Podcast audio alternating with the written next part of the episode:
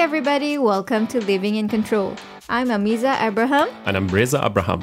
In this episode, we are going to talk about consciousness. Consciousness is the core of the in control model, and as we said before, an in control life is a conscious life. Let's find out more on how consciousness help us to be in control of our life and career and why it is so important. So stick around. In our previous episode, you mentioned the 16 C's of In Control model, and in your book, InControl, a systematic approach on how to get complete control of your life and career, you divided your content into three parts. And you mentioned that the first two parts are the most crucial elements. Part one being the core of In Control is consciousness. And part two has three cornerstones, namely consistency, contentment, and conversion. Yep. So let's talk about the most important chapter in the book that is consciousness today, shall we? Yep. Yeah. So, first question How do you define consciousness in the context of in control model in your book? Uh, so you see, consciousness, uh, it's the ability to stay aware and mindful. And uh, it really took me years of thinking and reading and researching and also interviewing to find out like what would be the center of the in control model, which is consists of the 16 C's that you mentioned. So I could not get anything more important than consciousness. You see, to understand consciousness, we also need to understand what is conscience. So, consciousness is simply everything that we experience. In psychology, the root of the word consciousness is being conscious or being aware of yourself and the world around you. Bro- broadly speaking, it's uh, it's defined as being aware and awake. So this includes our thoughts, feelings, perceptions, uh, memories, or even our fantasies. You know, it's the smell of our grandparents' house that we can still feel it decades later. It's the first day the, at the school uh, anxiety. It's the love for our loved one. It's the taste of the chilled uh, cola right out of the fridge, and uh, that uh, butterflies, you know, in our stomach before public speaking. So even right now, if if I ask you to imagine it, I bet you can do that, right? Yeah. So, on the contrary, our conscience is what gives us a sense of what is right, what is wrong.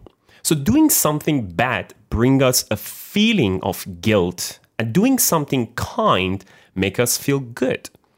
So, our conscience is formed through the interactions with our family and society as a whole, the values that we learn and absorb during our upbringing.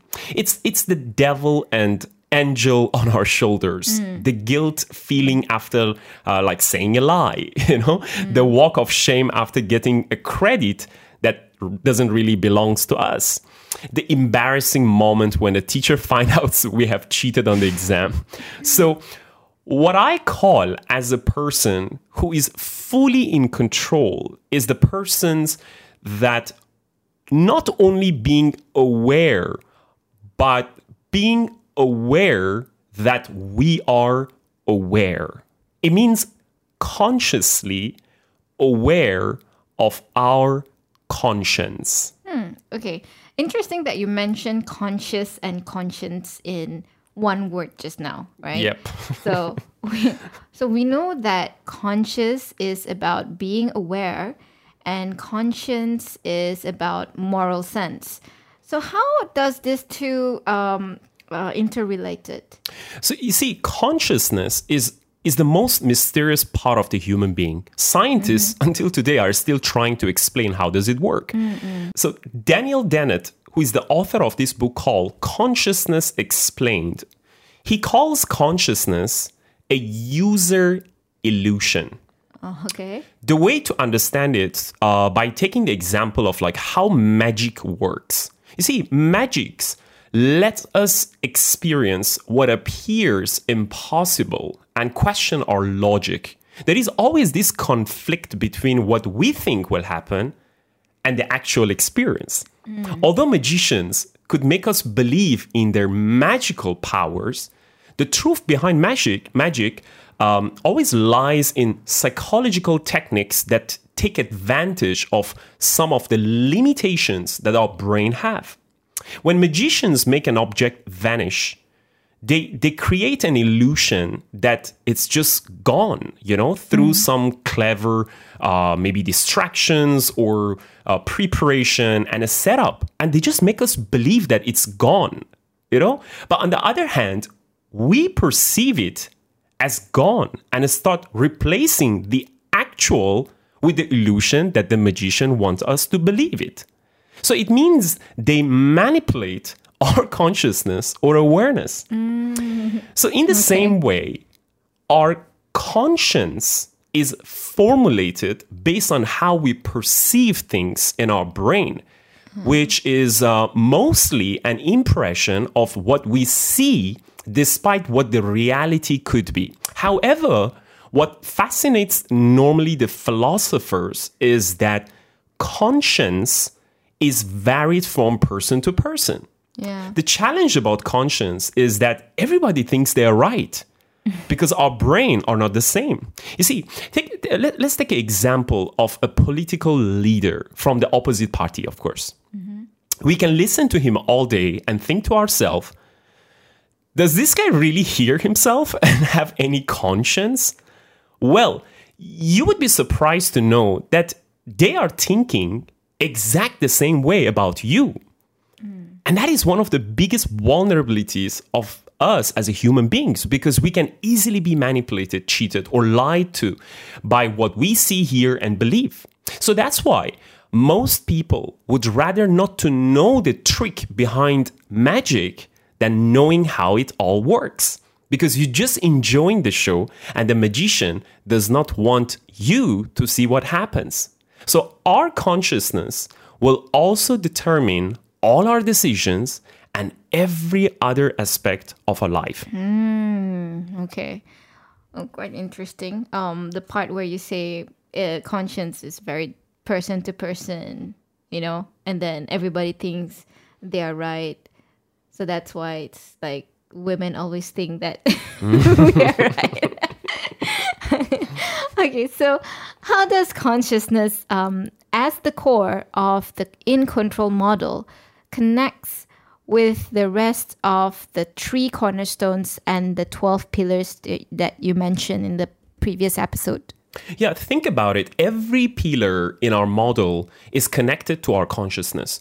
You see, mm. our character is formed by our consciousness.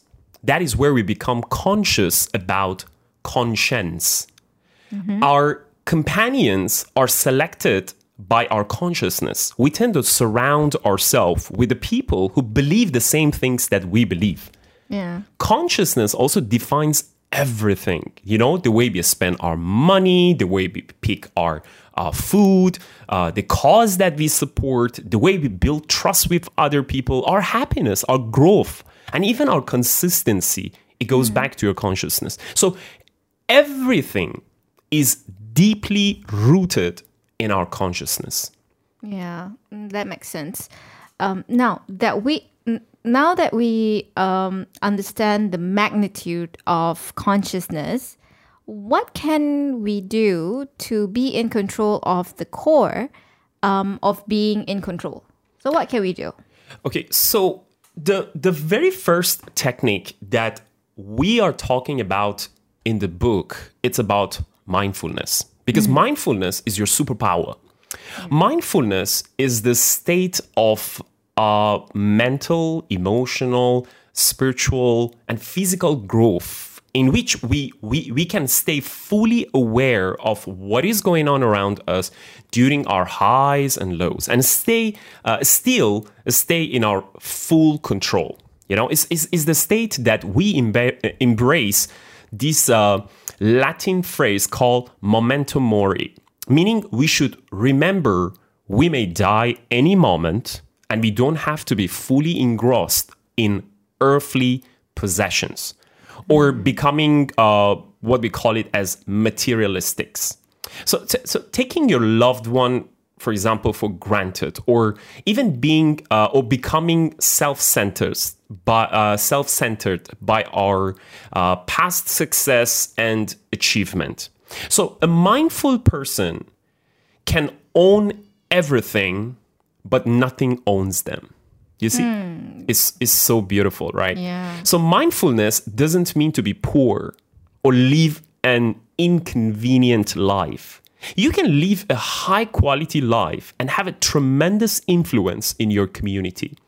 But you won't allow that to push you away from your conscious being and uh, start living an egoistic life.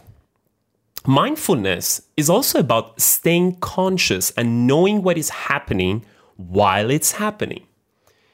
We are saying hi to people and passing by them without even noticing them or uh, or even what they respond.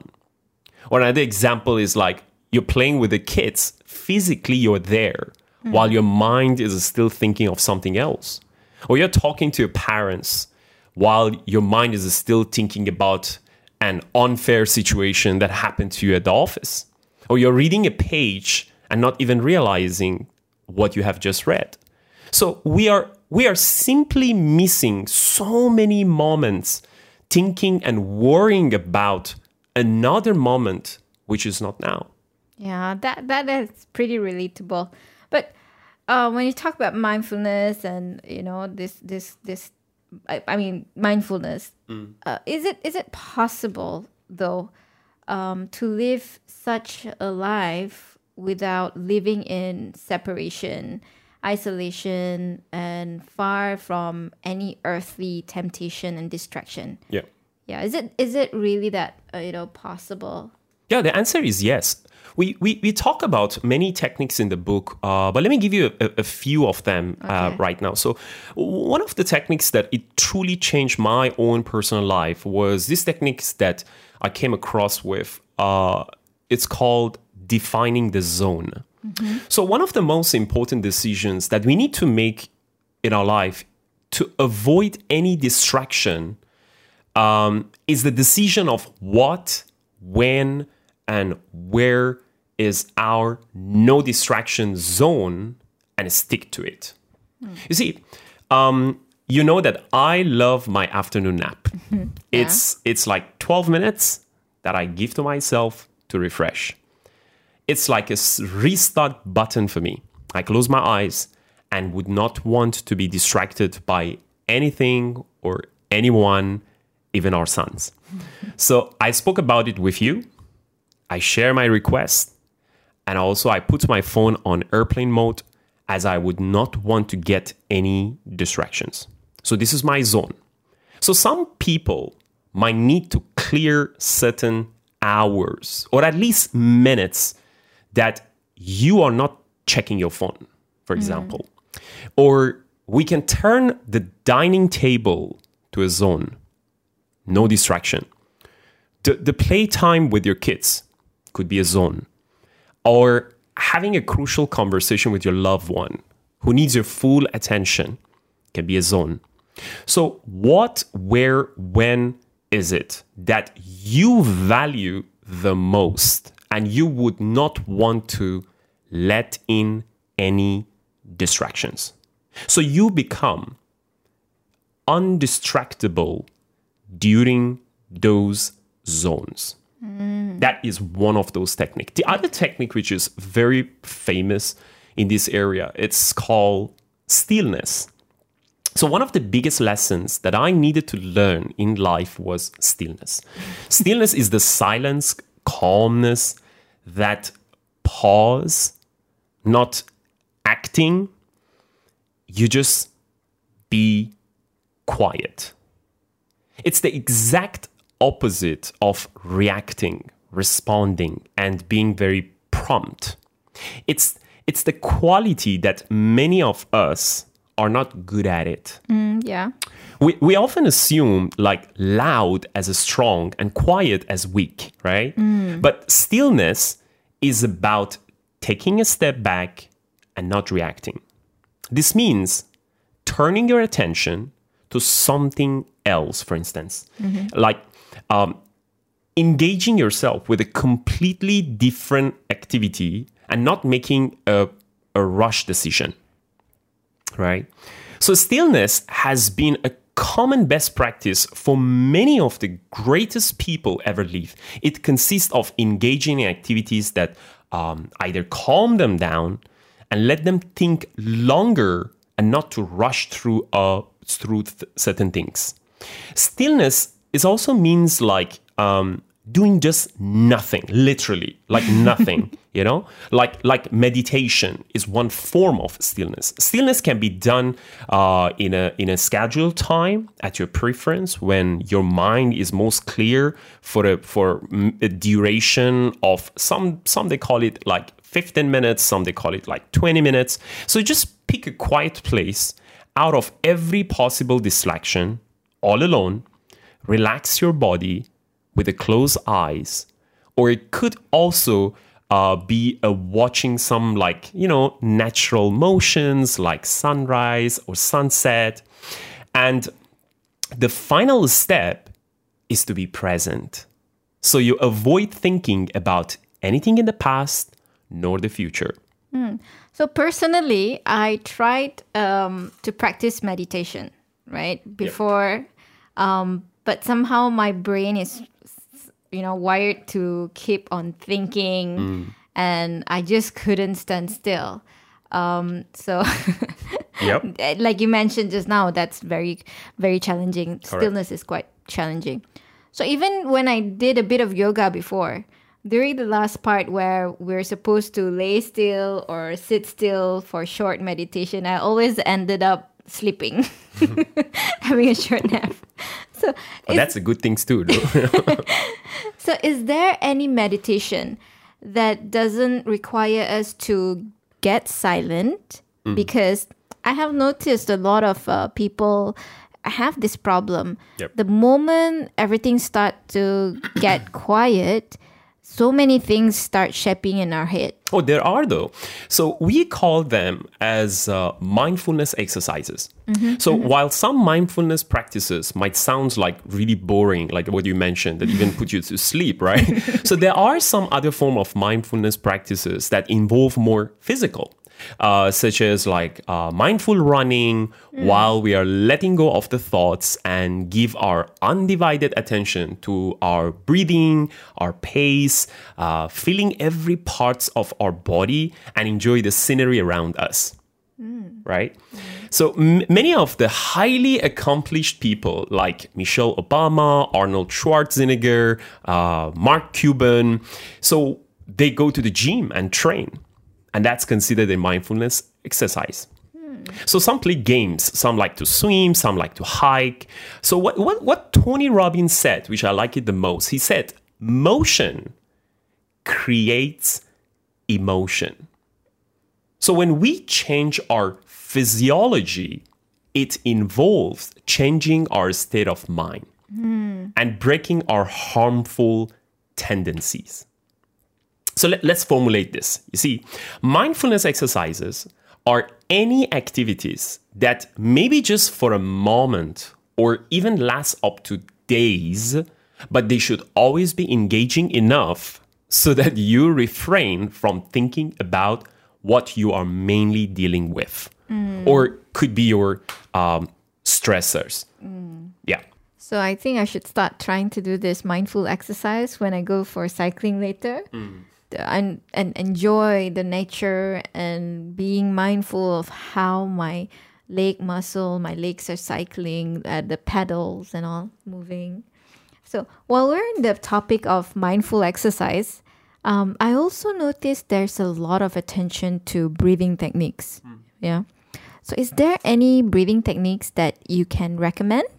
There are um, number of breathing techniques, but my favorite one, it's uh, the technique. It's the breathe like a Navy SEAL. Researchers show a correlation between a person's breathing, thoughts, and feelings. A great way to cultivate awareness is by combining mindfulness with breathing techniques. This, this allows you to experience the present moment and live each moment fully. To start, uh, simply bring your attention to your breathing. Feel its natural flow and rhythm through every inhale and exhale. The act of focusing on your breathing can also serve as a safe place for you to turn to if at any point you experience unwanted stress or negative emotions. One of my favorite breathing technique, which I learned it from uh, the author called Mark Divine.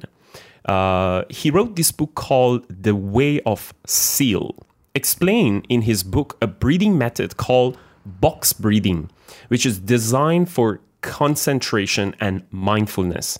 For for our audience, if you're listening to me right now, we can just do it right away. Okay, let's- let's try, let's yeah, try. so we, Yeah. It, it's it involves uh, four simple steps. So step one, Okay. you just sit up a straight spine, All right. close your eyes, and exhale fully. This step number two, I want you to inhale through your nose slowly, counting one to four. And then step three, hold your breath for one, two, three, four. And now step four, exhale through your nose slowly, counting one, two, three, four. After the exhale, again, hold your breath and count one to four, and then repeat the cycle. So, you see, the goal is to slow down our breath to five or seven full breath per minute, while an average person will breathe around 16 to 20 times per minute. Yeah, now you can breathe. So refreshing. All right. So it's it's it's. Uh, I think you know, like actually helped to clear clear mind. Mm. I think it got something to do with like when you breathe intentionally that way, you sort of like you know really take in the the oxygen yep. to let it flow into your body and also to your brain and all that stuff, right? So that's yeah, I feel really ref- refreshing. Of course, the first time I think I felt a bit lightheaded, mm. but after a while, it felt like you know, you know, you feel much more fresh. Correct. Yeah. So the first technique just now was to work on our consciousness. Uh, that is, uh, you know, it it's about mindfulness, right? Yep. Um, what are other techniques that you have discovered, especially for those who may have already tried mindfulness or already know about breathing? So, what are the things that they can actually do? Another very famous technique on consciousness is going back to nature. You see, nature has never failed to stimulate awe and mm. many other positive emotions.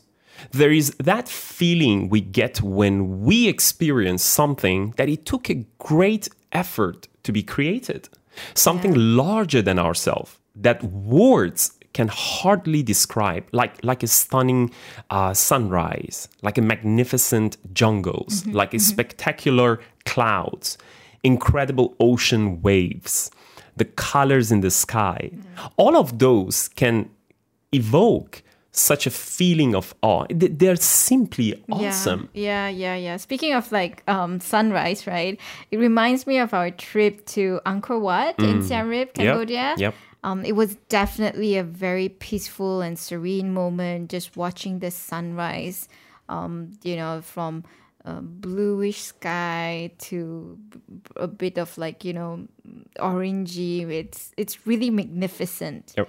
And um, uh, the you know although we had to wake up really early to catch the sunrise on our vacation but it was all worth it and the the re- and you know and the rest of the day I felt really happy and very energized and you know if we actually do this every day Mm. imagine how it actually can turn our lives You Yeah. know, we don't have to wait until for a vacation that we feel kind of relaxed even our day to day if we actually practice this um, uh, uh, uh, appreciating it you know i think we can go about our life very energetic Yeah. Yeah. You, you know, many years ago, I got introduced to a Japanese method called Shinrin Yoko. Oh, okay. Shinrin in Japanese means forest, and Yoko means bath.